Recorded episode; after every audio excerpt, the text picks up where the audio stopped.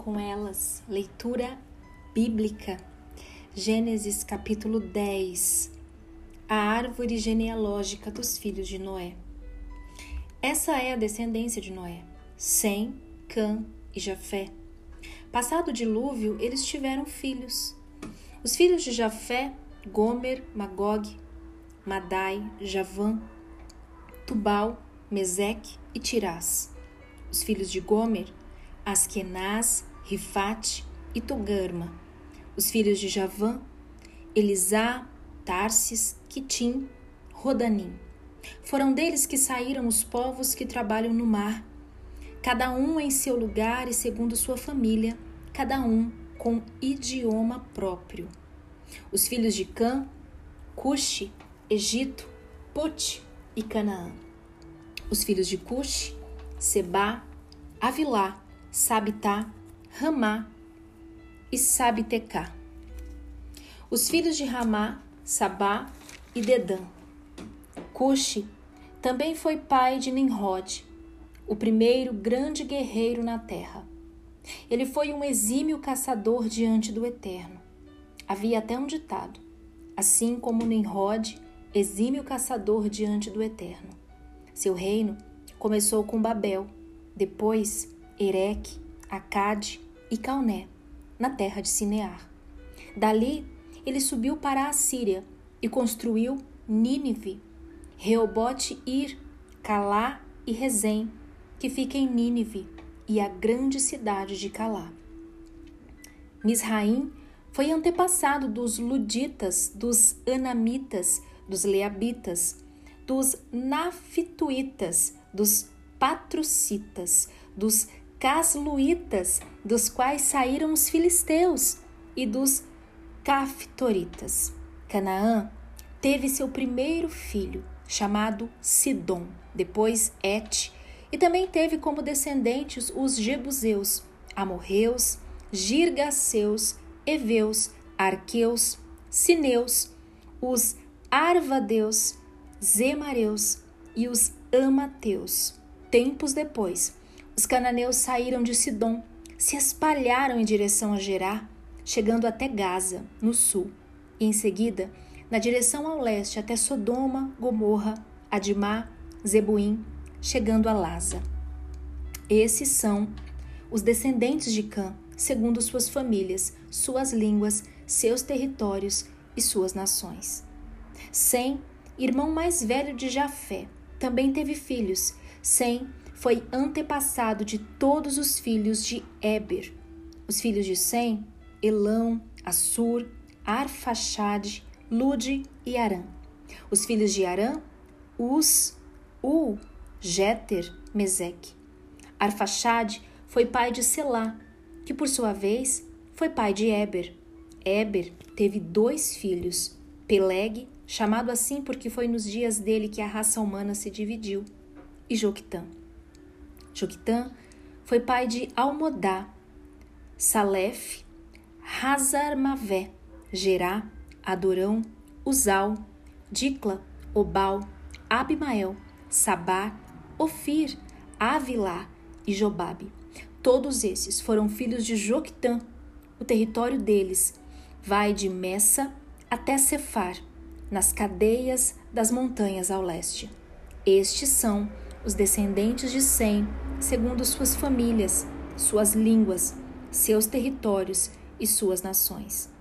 Essa é a árvore genealógica dos filhos de Noé, ao constituírem nações, começando por eles, essas nações se multiplicaram pela terra depois do dilúvio.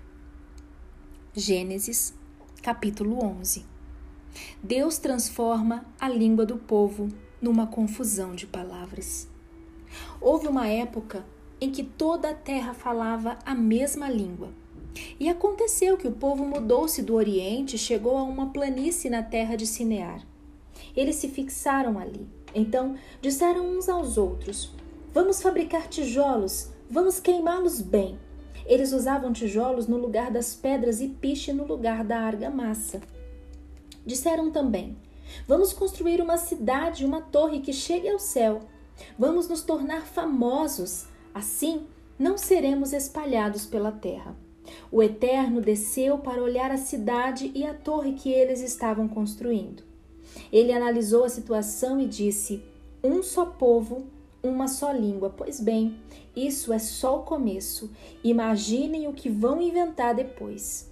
Vamos descer e causar uma confusão de palavras, de modo que um não consiga entender o outro.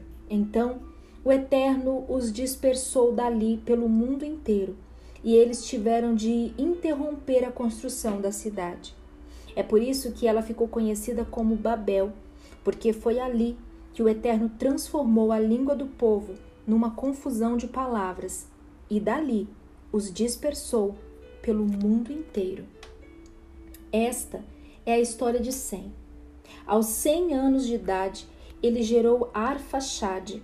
Isso aconteceu dois anos depois do dilúvio. Após o nascimento de Arfaxade, ele viveu mais 500 anos e teve outros filhos e filhas. Aos 35 anos de idade, Arfaxade gerou Salá. Após o nascimento de Salá, ele viveu mais 403 anos e teve outros filhos e filhas. Aos 30 anos de idade, Salá gerou Eber. Após o nascimento de Eber, ele viveu mais 403 anos e teve outros filhos e filhas também aos 34 anos de idade. Eber gerou Peleg. Após o nascimento de Peleg, ele viveu mais 430 anos e teve outros filhos e filhas. Aos 30 anos de idade, Peleg gerou Reu. Após o nascimento de Reu, ele viveu mais 209 anos e teve outros filhos e filhas. Aos 32 anos, Reu gerou Serugué. Após o nascimento de Serugue, ele viveu mais 207 anos e teve outros filhos e filhas. Aos 30, Serugué gerou Naor. Após o nascimento de Naor, ele viveu mais 200 anos e teve outros filhos e filhas. Aos 29 anos de idade, Naor gerou Terá. Após o nascimento de Terá, ele viveu mais 119 anos e teve outros filhos e filhas aos 70 anos de idade, Terá havia gerado Abrão, Naor e Arã. A árvore genealógica de Terá. Essa é a história de Terá. Ele gerou Abrão, Naor e Arã. Arã gerou Ló.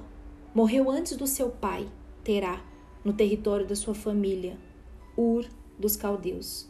Tanto Abrão quanto Naor eram casados a mulher de Abrão era Saraí, e a mulher de Naor era Milca, filha do seu irmão Arão.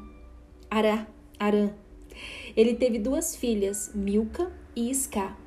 Sarai era estéril, não podia ter filhos.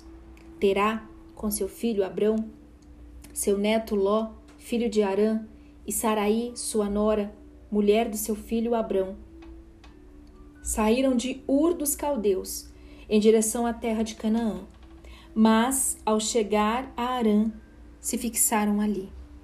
Terá viveu 205 anos e morreu ali, em Arã.